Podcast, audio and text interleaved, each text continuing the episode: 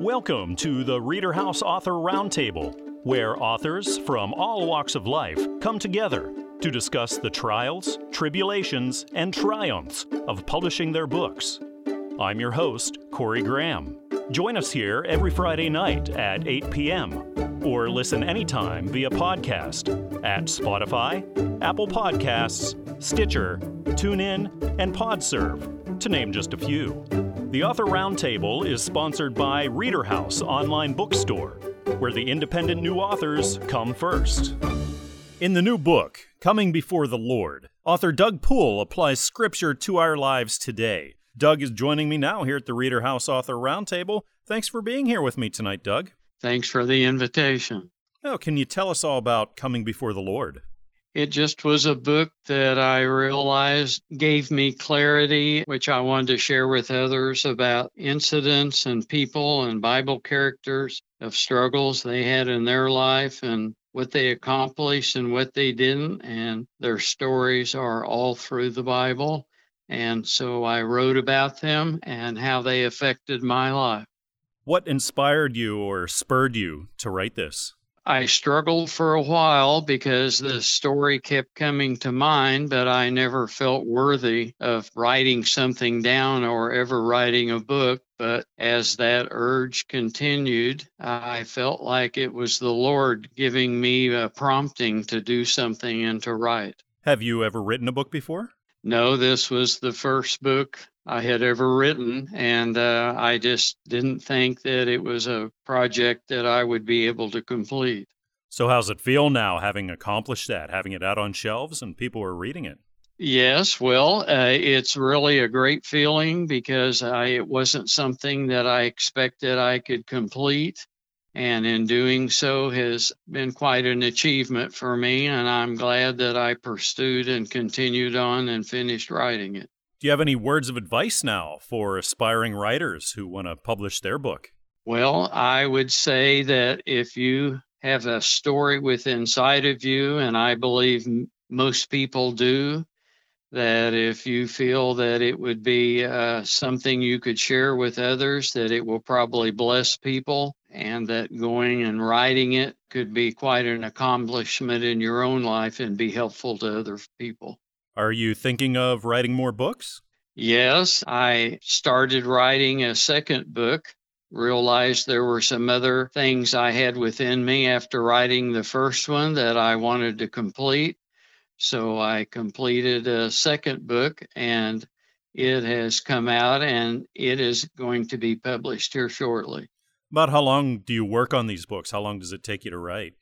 Well, the first book was most difficult because I kept putting it off and thinking that it was just too much for me, that I wasn't talented enough to write a book. So the first book took me about 12 years because I kept laying it down and then starting again and then feeling overwhelmed, but it finally arrived and it was a good feeling. How did you get past that? Oftentimes writers have problem with that inner editor and almost a perfectionist sort of view on it and that can hinder you sometimes. Was that something you struggled with? Yes, I did struggle with that. My wife kept telling me that I could do it and that even though it might be difficult to pursue it anyway, she would help me with it. So that's what she did.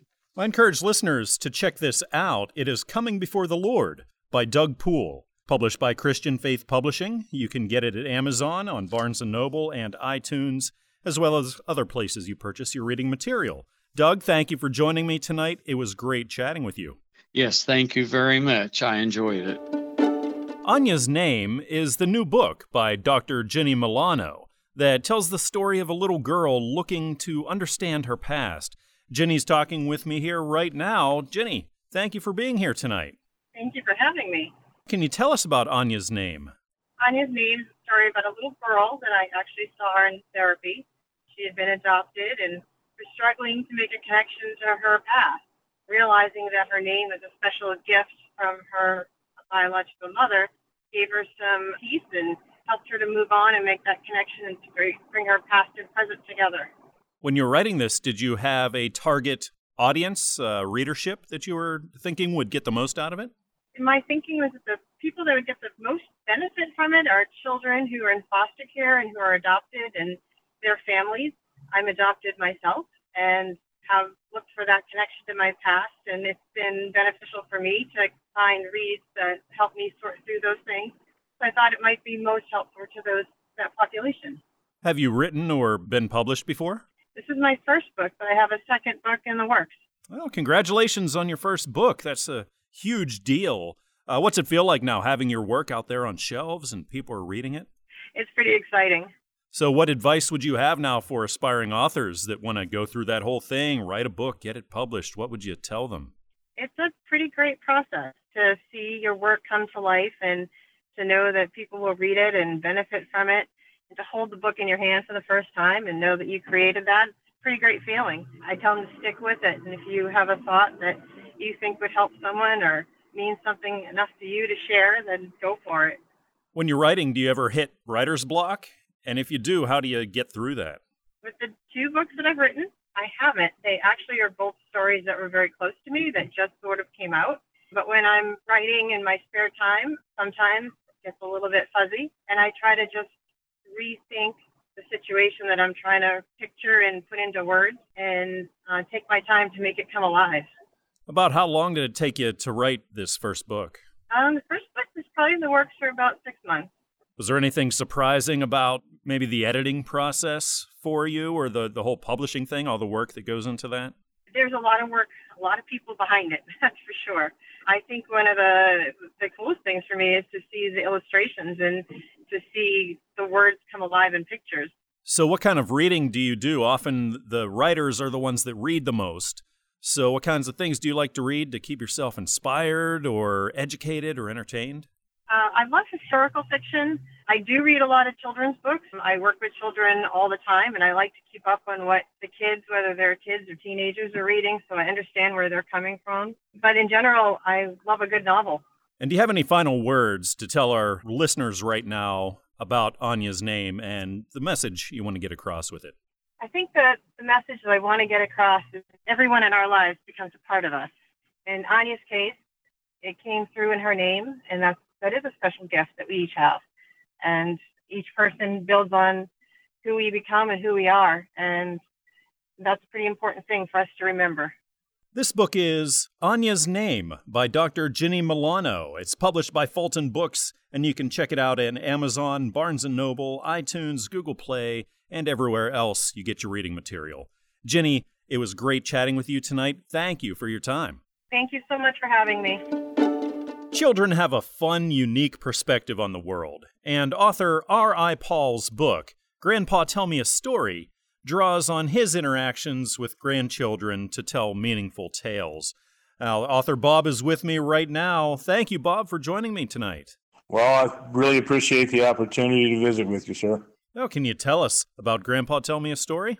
Yeah, it's a, basically the kind of short stories a grandfather would sit down and tell his grandchildren about life lessons and the world around you and, you know, interactions with others. When kids have questions about things, sometimes the best way to get the point across is to, to tell a story. And my children were very inquisitive and when practically my, my youngest granddaughter would say, Grandpa, would you tell me a story about this?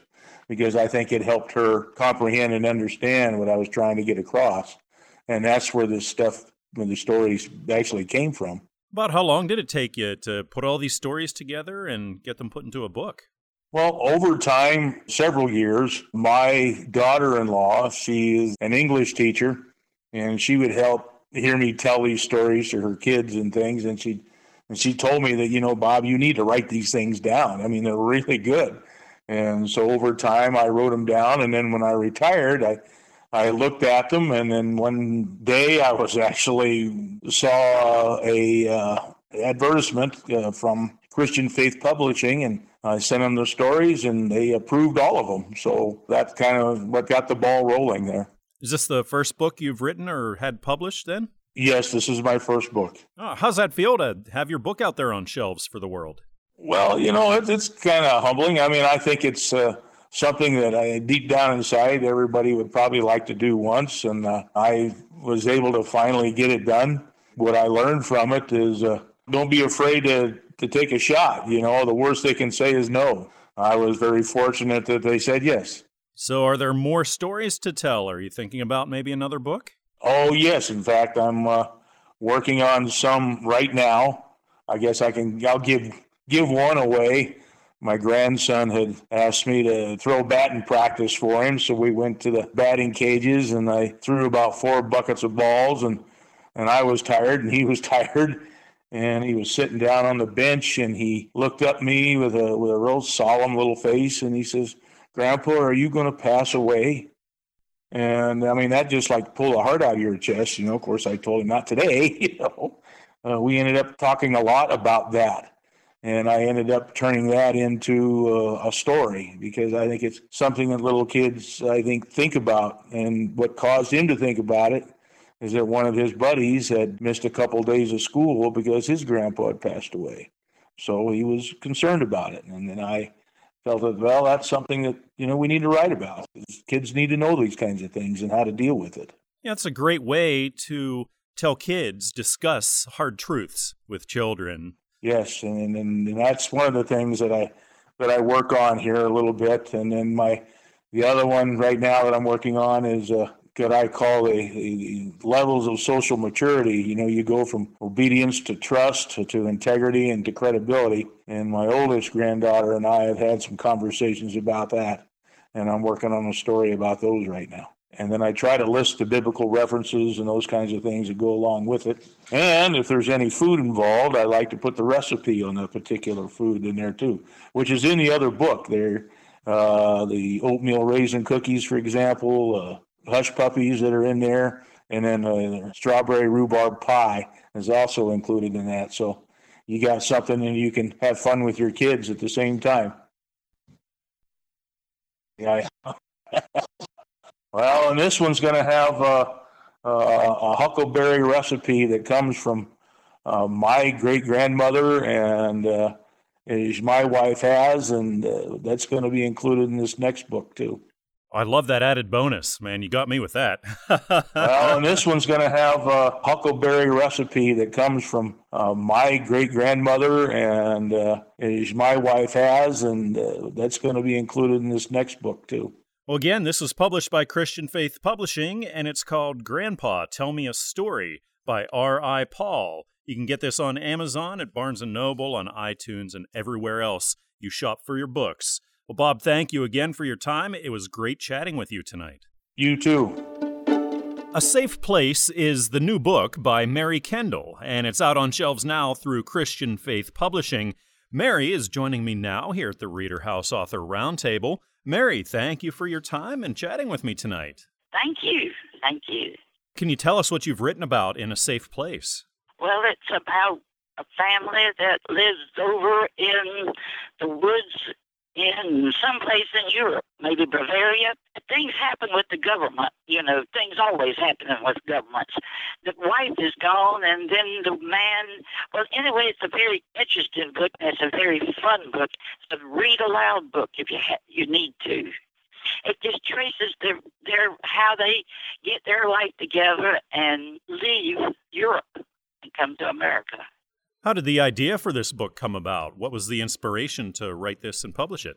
Well, my daughter and I were over there because we had people there. We were over in Bavaria. Mm, I don't know, in 09, I think. Anyway, we were riding the bullet train, and we saw a man. Uh, he would be called a lineman here in the United States. Their lines are very short; they're close to the ground, not not like ours. And when I came home, I simply sat down, wrote, sat down, and wrote that book. Is this the first time you've written a book? Well, yes, since I was, yeah, yes, sir. Yeah. Well, congratulations on publishing. How does it feel having your book out there and your story is being told to the world? What's that feel like? Oh, it's a satisfied feeling, son. It really is. Truly, it is a satisfied feeling. And what advice now would you give to people looking to do the same thing? I don't know, Shook. I, re- I, so, I really don't know. I, I, I really have no idea why I wrote it, other than I sat down one day and it came. See, we were in Bavaria in, at Christmas time, and the snow was unbelievable. We don't. I, I live in the mountains here in North Carolina, but there's nothing like that here. I guess it impressed me, but to be able to do that, I, I, I really don't know, son. I don't know. I, I can't tell you. I don't know. You just keep at it. Now, looking into the future, are you thinking about writing another book? I don't know, sugar. I really don't know. I'm going to try. I will try. Or I will sit down at it. About how long were you working on this book from the time you first put pen to paper clear through till the time it hit shelves? Two months. No more than two months, maybe three. It's usually a much longer process. Uh, sounds like the words just flowed out. No, sir. I had no writer's block with this book. Now, I don't know what a, a subsequent one be. I, I know folks say they ha- hit writer's blocks, but I had none with this one. Uh, no, sir. It just flowed. It, it just came when I sat down. I have a lot of responsibilities. My husband, husband has dementia. Therefore, I have a lot of responsibilities. And my time is at night when things settle down. And it just came. Honest, it just came. There were three or four false starts, but then when it came, it came complete. Honest. Well, I encourage our listeners to check this out. Again, it is a safe place by Mary Kendall, published by Christian Faith Publishing. You can find it on Amazon, at Barnes & Noble, at iTunes, and everywhere else where you buy your reading material. Mary, thank you. It was a pleasure chatting with you tonight. I really appreciate your time. Thank you, sir. Author Clifford E. McLean is here with me now at the Reader House Author Roundtable, and his new book, Sitting with the Sages, is out now from Fulton Books. Thank you for talking with me tonight, Clifford. Uh, my honor and pleasure. Can you tell us about Sitting with the Sages? The subtitle is 20 Outstanding Men of God Among the Most Iconic Preachers of the 20th and 21st Century. That's much of the gist of this. Yes, yes. There are hundreds, perhaps even thousands, but my local editor, a retired chancellor at uh, a university here in my area, suggested that we just uh, start with 20. And I was born on a street with six preachers there, four of them included. And of course, I was raised uh, in the home of a preacher pastor, my father, who is the first person in the book. The book tells about the ministers that my father introduced me to or I came to know. Many of them were his schoolmates at a now defunct college, Bishop College. And uh, when my dad finished, it was in Marshall, Texas. It closed in Dallas, Texas. And then uh, these men were scattered throughout the United States. And I had the privilege of meeting them. Uh, as a matter of fact, one of the men, Dr. Sandy Ray, in uh, Brooklyn, New York, was a summer seminarian at Union. He preached for Dr. Ray at the Cornerstone Church. And that's where I first met Dr. Martin King in 1957. I was just a lad of a boy. During my father's pastorate at Little Union, where I serve now, Dr. King was invited to preach in a civil rights rally and meeting he held frequent conferences, a nonviolent demonstration, and so forth at Little Union when he came to Shreveport.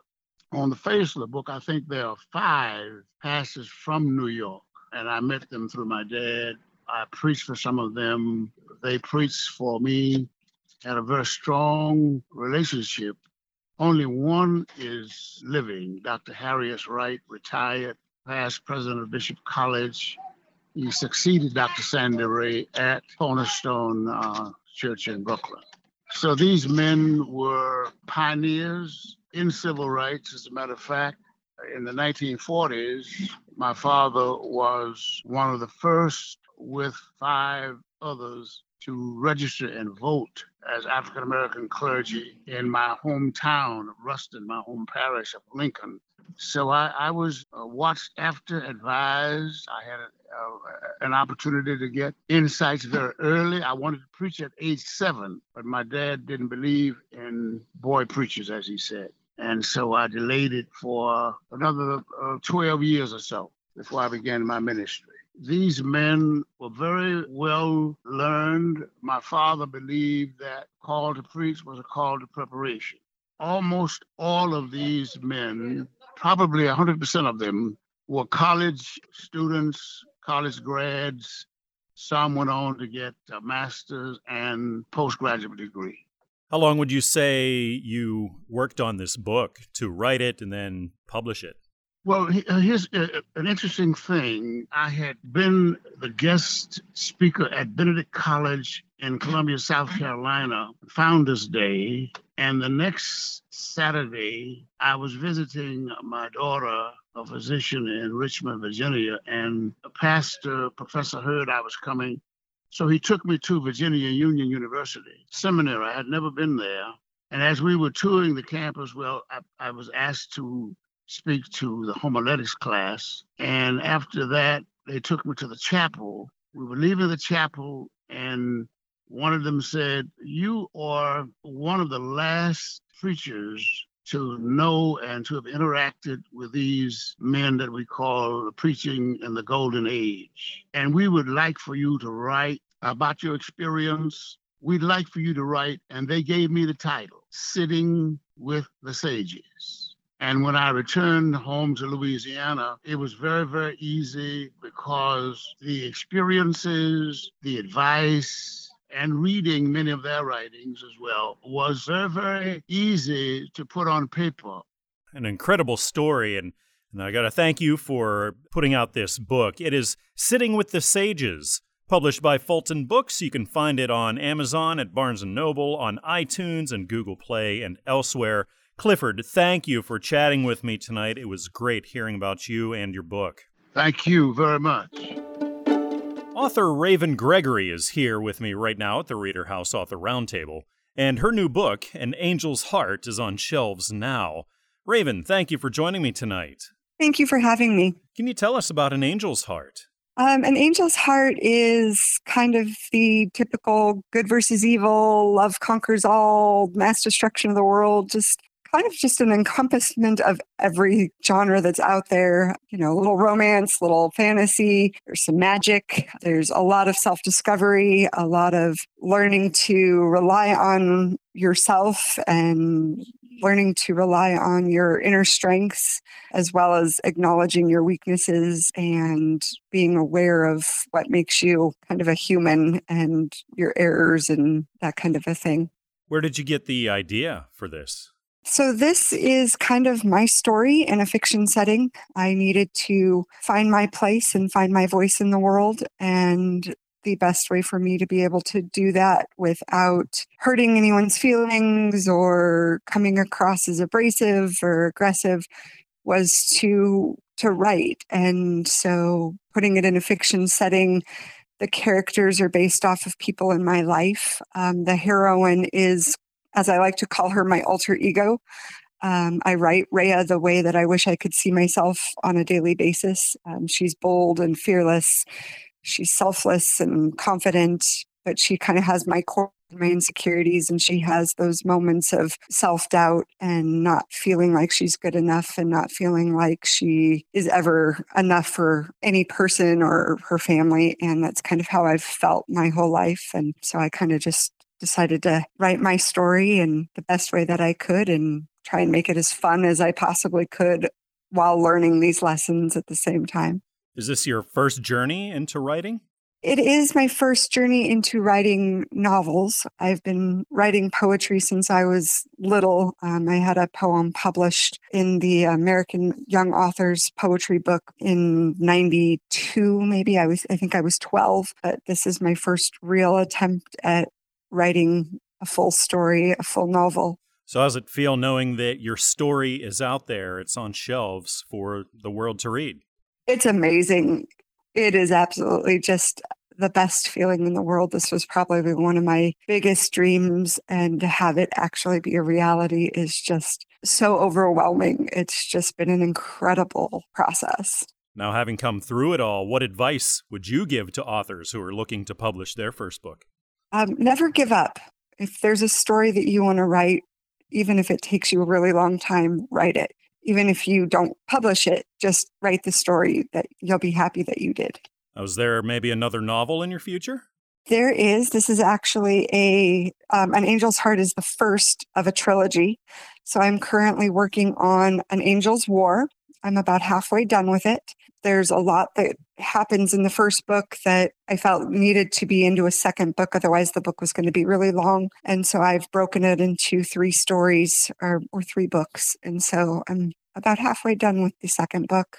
We're looking forward to the trilogy. This one is book one of Ray of Light. It is An Angel's Heart by Raven Gregory, published by Fulton Books. You can find this at Amazon, Barnes & Noble, iTunes, Google Play, and elsewhere. Raven, thank you so much for your time tonight. It was great talking with you. Corey, thank you so much. I appreciate it. Drops of Sweetness is a new book by Byron Cruitt that's inspired by a rich career in the U.S. Air Force. Byron's here with me now. Thank you for joining me tonight, Byron.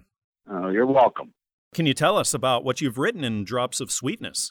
What my book's about is sharing uh, valuable feelings of love that gives some sweetness to my life. That's why the title Drops of Sweetness, because I've had sweetness throughout my life as far as starting with the love of my parents and enjoyment of the love of parents, the love of uh, life, and, and the love that I've received uh, knowing Christ and, and just through the beauty of God's creation and my services in the Air Force of traveling.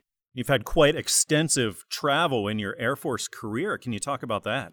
Yes, well, uh, fortunately, I've been able to see most of the country here in the United States because I've been here to the south, uh, where I am now, uh, retired in Georgia, but I've been all the way. Fortunately, I had an assignment in Washington to the northwest, so I've gotten to see that part of the country. And I was born and raised in Illinois, so I've been part of the central. But I also was fortunate enough to get an assignment down in New Mexico in the southwest and that's where I actually met my wife. The only place I haven't been on a station or really endeavored uh, endeavored with the East Coast, and I've been on a trip to see Mount Rushmore, which was a wonderful, wonderful experience in my life. I've seen that twice. So, and I had an assignment overseas in Italy where um, actually our first child was born. So I've gotten to see quite a bit of our country, which is amazing. And I even got to visit Italy and saw some of Italy. So that's pretty amazing. What would you say are some major life lessons or truths that you learned in your career? Well, I think what I learned uh, probably most is being very focused on the work I was asked or tasked to be able to do uh, while I was in the service. Uh, as an administrator, and as an administrator, I had some important assignments that dealt with classified, and I worked hard and focused, make sure I did not have any problems there. But the main thing is, I know I worked hard because my goal was at least be six stripes when I retired, being in the top three of the enlisted force. Uh, so I retired as a master sergeant. That's what I learned by working and focus hard. That actually came to fruition to something I never thought was writing a book because I had something run across my mind. My beautiful lady. Don't know why at nighttime I was going to go to sleep. Then it ended up uh, some words or phrase came to my mind, came into my mind, and I went down and wrote that down. I did that three times. And so I know that I felt like that was God inspired because I'm not somebody I ever thought was going to write.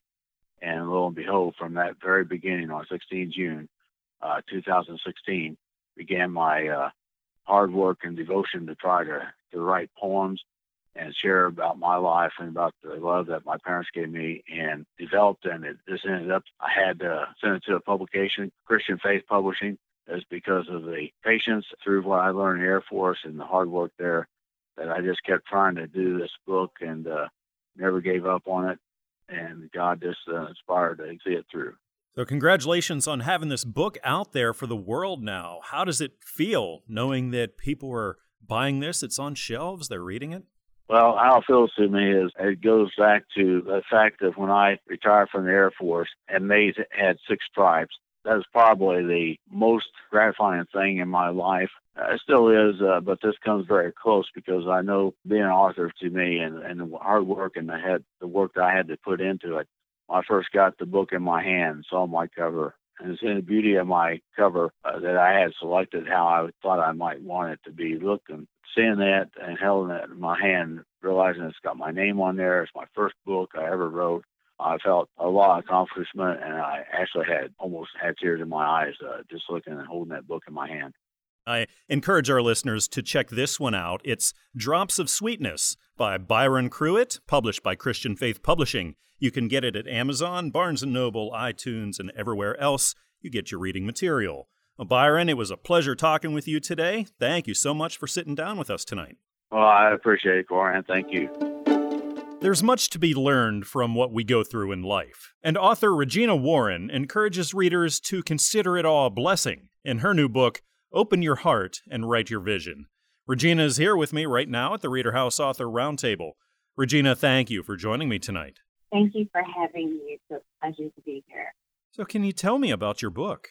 Uh, my book, Open Your Heart and Write Your Vision, is a hard work workbook, and it encourages individuals to expose their wounds so that not only God can heal them and, and they heal the right way, but it also encourages individuals to begin their process of healing. How did the idea to write this come about? It came from my own personal experiences in life. Um, I had dealt with uh, feeling lonely, rejected, abandoned, broken, and also forgotten. And that led to a lot of bad decisions, being in unhealthy relationships. And I got to a place where I just felt empty. And the only thing I knew how to do was to write my way to and through my healing. Um, so I sat down in the closet, and what started out as a journal turned out to be a great work and a healing work for me to not only deal with my own heart issues, um, confront them head on, and begin my own healing process. Is this a book that took you a long time to write, or did it come about fairly quickly? It took me over a year, and it was because of fear. When I initially started writing, I was excited to share my story, but then there was that fear of judgment, also the fear of who would read it, and will anyone begin or start their healing process as a result of it. Is this the first book you've had published? Yes, it is. Oh, congratulations.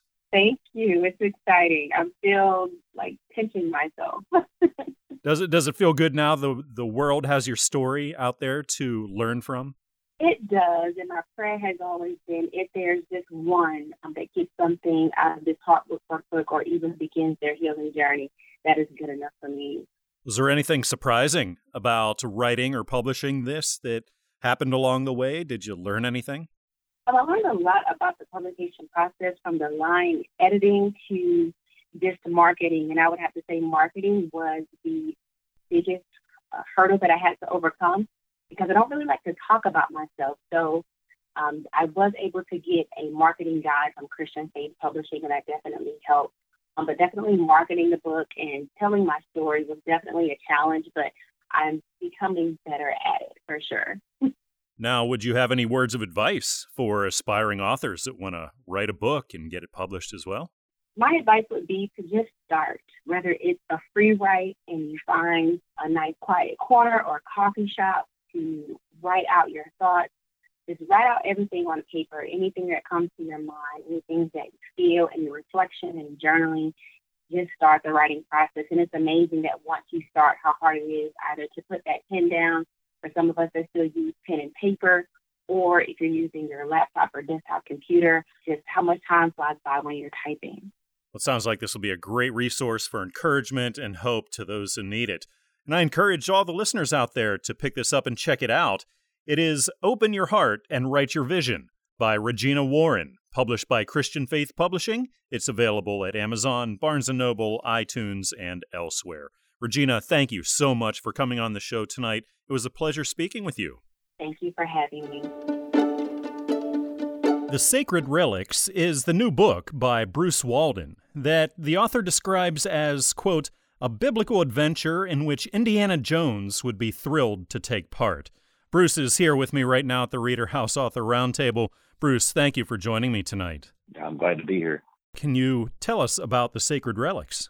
It's an uh, archaeology type adventure, but it takes place here in Alaska where I live. I kind of tried to weave Bible history and U.S. history and Russian history and Alaskan history because they're all kind of mixed in together. The hero of the book is he's just a uh, he's a shipping clerk in Tacoma, and his boss is a fellow who was a wannabe archaeologist, and he got broken up. He busted his legs and couldn't do it. So he, they find a, uh, a thing going around the internet. It's a picture of a piece of wood with a Russian Orthodox cross on it, with some uh, coordinates and some stuff in Russian. So he asked this guy, "Look at this, see what you can make of it." And he does, and realized these coordinates are here in Alaska near Sitka, which was the old Russian capital up here. And uh, so he hires him to go look it over and in doing so, uh, he meets a lot of other people who are there to look for the same thing. Although the thing was only on the internet for a couple of days, it was taken down, and the guy who put it up was subsequently uh, murdered in Moscow in this book. so that it was only on for a short time and only a few people saw it. But they all wind up in the same area looking for the same thing, and they find relics. I won't go into any deeper than that, but hopefully I do it in a way that the reader will will uh, appreciate the adventure of it. There certainly sounds exciting. How did the idea for this book come about? Well, I, I watch a lot of documentaries. I'm a big fan of. Uh, they used to have a show on TV called uh, Mummies, Tombs, and Pyramids, or something like that. It was a, a guy named Bob Brier. Uh, he's a, a professor out of Brooklyn, and uh, there's also a lady by the name of Dr. Salima Ikram, and she has a lot of such things. And I, I've very, always been very interested in archaeology. But as I am an Alaskan, and because our state developed different than the other states, we came from Russian background and, of course, Native backgrounds and uh, I weave the the uh, that part into the book as well. For instance, some of the stuff that they see, they find is written with Russian letters, but it's actually in the Tlingit language, which is a uh, a native language down on the Panhandle here in Alaska. So the Russian lady in the book, she's reading it, but she don't know what she's saying. And the barista, who happens to be Tlingit, says, "Let me tell you what you're saying," and they kind of start to decipher these things that way. But I, I was actually writing another book, and this one was just kind of eating its way out of me I had to stop writing the other book to write this one, and it just poured right off my fingertips. It was a lot of fun. That's what I was going to ask about your writing history. Have you written before or been published before? I well, I, yes and no. Uh, this book and several others that I have written. I, this was actually on I think my twelfth book. I've written sixteen in all, and I'm actually working on number seventeen right now. I had my own print shop, but I decided with this one I'm going to go with a, a, a bigger company than what I had. So I, I hired uh, Christian Faith Publishing to publish this for me. I'm very happy with. Well, this is The Sacred Relics by Bruce Walden, published by Christian Faith Publishing. You'll be able to find it at Amazon, at Barnes & Noble, and iTunes, and elsewhere. Well, Bruce, thank you for your time today. It was great chatting with you. Well, it was. I had a great time and glad to hear from you and hope to hear from you again. Living life with purpose through faith is at the heart of Cinda E. Fagan's new book, Tribulation to Triumph. Cinda, thank you for talking with me tonight here. Thank you. It's my pleasure. Can you tell us about Tribulation to Triumph? Tribulation to Triumph, it is a spiritual book that provides awareness to life's various situations as you encounter the move and the call of God. It is also a roadmap to understanding whatever life yields you with a spirit of praise and meditation and and just the move of God, you can get through it. It's the journal to real life situations how to deal with them, how to build your faith, how to, you know, have a better connection with God while you're on your spiritual journey. So this book hopefully will reach the hearts and souls of those who are seeking a closer walk with God. This is a book in the Shattered but Not Broken series. Can you talk about that? As an individual, we go through various shifts in our life. And through those peaks and valleys, we want to have an outlet. You know, we want to remain steadfast to the word of God, but we're still in the flesh.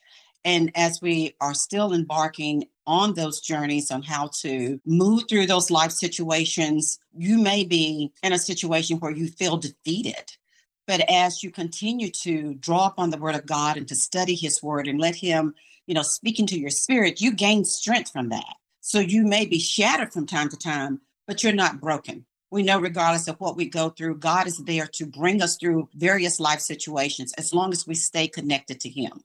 Is this the first book in the series, or are there more? This is the first book in this series. However, I have started the second book already, and more to come on that. It strategically aligns with the first book but it goes through a deeper, deeper, deeper calling as to not only seeking God, but hearing from God, taking direction from God. And it, it just gives you that better understanding of our purpose. And you have, as an individual, to understand what your purpose is, what your will is, and what God has ordained for you to do. Is Tribulation to Triumph the first book you've had published? It is indeed. Oh, congratulations. Well, thank you. I appreciate that. So, what have you learned along the way of writing a book and going through the publishing process? Writing the book, recording, uh, getting up in the middle of the night, being awakened by certain things and certain conversations, that has been monumental. The highlight of the books in the book that I'm also preparing to finish and have published. The publishing process, being new to it, could be a little mundane, but of course, you know, nothing without a struggle, a hard work is worth pursuing. So, you know, at the end of that journey, it wasn't so challenging after all once I reflect back upon it. If you had one piece of advice now to offer aspiring authors, what would it be? Patience.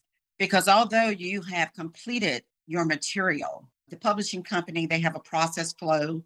The biggest challenge for me was, you know, going through that process flow, the rewrites, you know, I found the redundancy in that. So I just think you just have to be patient. You know, you can't rush and think that once you're done with your material that the publishing companies doesn't have other authors that are aspiring to have their work published as well. So a level of patience is is what i would convey to the audience. About how long did it take you to write this first one? From start to finish and compiling all the um, aspects of what i wanted to share through my journey i would say about six months. Well, i encourage listeners to check this out it's called Tribulation to Triumph by Cinda E. Fagan, published by Christian Faith Publishing. You can find it at Amazon, Barnes & Noble, iTunes, and elsewhere. Cinda, thank you for being here tonight. It was great chatting with you. Thank you. I appreciate the opportunity. Blackjack 22, Modern Poetry, is author Robert Deshaies II's new book, out everywhere books are sold. Robert is here with me now at the Reader House Author Roundtable. Robert, thank you for chatting with me tonight. Thank you, Corey. How are you doing? Oh, doing fantastic. Thank you. Now, can you tell us about Blackjack 22? Yeah, it's uh, my debut work. It's my debut poetry collection, and it's my first published work in the uh, genre, I guess, of my new writing career. Oh, congratulations on being published and having it out there. How's it feel to have that on shelves now for the world? It's still surreal to me. It hasn't quite hit me yet. I've actually been to a few bookstores, uh, big ones and small little local shops, and to see my book on the shelves is still hitting me like a tank. It's quite profound, and I'm in love with it. Have you published before? I have not. This is my actual first first published work. So, what was that journey like for you? It was definitely intimidating at first. Uh, when I was making my manuscript for the book, I wasn't sure if I had it in me to be able to write a book good enough to be published along with my friends and family who were along with me during the journey. They helped guide me in a really good way to get me in the mindset to where I was good enough and I could write a book. And Blackjack was that book. Can you talk a little bit about the kind of poetry in here? I love the description. It says, This is me. This is what I have learned. This is the story behind that journey. This is also poetry. Don't overthink it. So, can you talk about that? Oh, definitely. The book is pretty much the cornerstone of who I am. It's my beliefs, my philosophies, my ideals, supercharged into a very easily digestible read for anyone, really. I wrote it for young readers, uh, mature readers, uh, long-time readers. It's a book that really anyone could pick up and they would find entertaining. I've been through a lot in my life at such a young age, and I've matured very quickly compared to most. And this book has all those lessons from heartbreak to anger and fear, depression, anxieties to the hopeful, you know, looking at to the future, but also staying pragmatic and realizing that the world is the way it is, but we can change it for ourselves. And putting something so personal out there for the world to read can often be very intimidating. Do you have any advice for would be authors that are thinking of writing, but they're a little hesitant to bare their soul, so to speak? When I was considering bearing my soul to the world, I've been in a lot of relationships with people, and a lot of people know me. I like to consider myself an open book. I know a lot of people don't want to consider themselves an open book because they believe some of their personal life should be personal. I disguise the poems in beautiful words to get myself out there. So if you were a first time reader and you hadn't known me, you'd be able to read the book and it's almost like you're reading a part of your own life. And I would say for upcoming authors and other people aspiring to get their work out there, write parts of yourself in your book. Maybe it might not be the whole, maybe just a little part. Disguise some things in the story sometimes. Write bits of yourself in one character here, one character there, or maybe in a little poem there. But put parts of yourself into your work because if you don't have parts of yourself into your work, you won't love it as much, and people won't love it as much. What's next for you? Are you considering another book? I've actually published two more books after this. Uh, one's titled Anthology, and it's published through Fulton Books. And then my third book will be coming out called The Streets Run Red. Fantastic.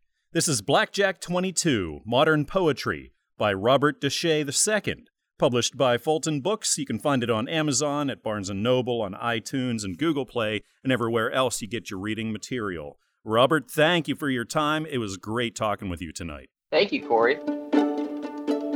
Evangelist L.R. Beebe has collected poetry written to express his mother's love for Christ. In his new book, My Mother's Christian Poems, L.R. is here with me right now at the Reader House Author Roundtable. L.R., thank you for talking with me tonight. Thank you. Can you tell me about this book of poetry? Yes, uh, my mom had written poetry for many years. She educated herself because she never got out of high school and she educated herself. She had a dictionary as well as her scripture. And she was, my grandmother's a very stout Christian many, many years ago. And my mother knew about Jesus, but when she was 16, she ran away from home, got married, got in all kinds of trouble. And then several years later, she come back into existence with God. And then I got real bad in an accident. And she said, oh, my boy, that's the only one that takes care of me out of family. She said, what am I going to do now? But in the meantime, she had built me Christian poetry. And I called her one one noon day about noon because she usually does about noon because she'd be up to three o'clock, four o'clock in the morning reading the Bible and studying and that. And she became a very strong Christian. And what had happened was when I called her that morning, she, what did you call me this time of day for? Uh, what did I do? She says, don't call me this time because when God gave her a message, she did not want to be interrupted. And anytime she was talking to anybody on the telephone, if God put something to her right there, she'd drop that phone and tell them I'll call you right back. And she'd go jot down what God had told her to say, and then she would put it into poetry. About how long did it take you to collect all this poetry and put it in book format? Well, it, it, I didn't collect it uh, really until my mom almost passed away, and she told me when she she knew she's getting ready to go because she had five major surgeries in her heart. She knew she's getting ready to go, and she said, "Les," she said, "Would you please add a book for me?" It's hard for me right now. It's I've not been like this in a long time. My mom has been gone 36 years, but I still love her very much. And it's hard for me. As I look at her book, I, I can know her grief and what she went through, and I understand. But I got her real bad in 1987, or I'm sorry, 85. She died in 87, but she said in 85 I was in critical shape. I, I want to write a book about that also. But anyhow, this is how this all come about, and I told her I would do it. And she's got enough poems to make two books, most probably. Are you considering putting out another book? I am considering at least that, and, and uh, at least two more books, if not three. Not just all poems, but about my tragedy, my how God had healed my arm, and I don't have any pain. He grew me a brand new bone back in my arm. And I've been walking with the Lord for 51 years, and I was on the verge to commit suicide when I come to the Lord. Wow. Have you ever been published before? Uh, no, I've not published before. Wow, congratulations on getting books out there. What was that process like? Mm, it, it was stressful, yeah, because I, I, my mom's writing. I couldn't read it sometimes because she she she's lucky she could even write sometimes. You, I have had to have my wife decipher the words, and I, I and and I had to have magnifying glass to get it up big enough that I could see what it was because she ran her words together. Do you have any advice for aspiring authors that want to write their first book and get it published? Oh, I, I think if they're, if they're going to do it for the Lord, they better be doing it. I'll tell you why, because if you don't, you're going to miss a great opportunity. Do you have any final words about this poetry that you'd like our listeners to know? Oh, I just, I just encourage you because it, when you read it inside, I've, I've, I've, I've gotten a few books and given this, I got about 10 books I give them some pastor friends of mine because I'm in about, about a few churches. And the other people that bought books off me otherwise, they were so inspired that I think this got them to come back to the Lord. This is My Mother's Christian Poems by evangelist L.R. Beebe, published by Christian Faith Publishing. You can find it on Amazon, Barnes & Noble, iTunes, and elsewhere. L.R., thank you for sitting down with me tonight. It was a pleasure chatting with you. And thank you, sir. We hope you enjoyed this edition of the Reader House Author Roundtable, where authors from all walks of life come together to discuss the trials, tribulations, and triumphs of publishing their books. We hope to see you back here every Friday night at 8 p.m. or listen anytime via podcast at Spotify, Apple Podcasts, Stitcher, TuneIn, and PodServe, to name just a few. The Author Roundtable is sponsored by Reader House Online Bookstore, where independent new authors come first.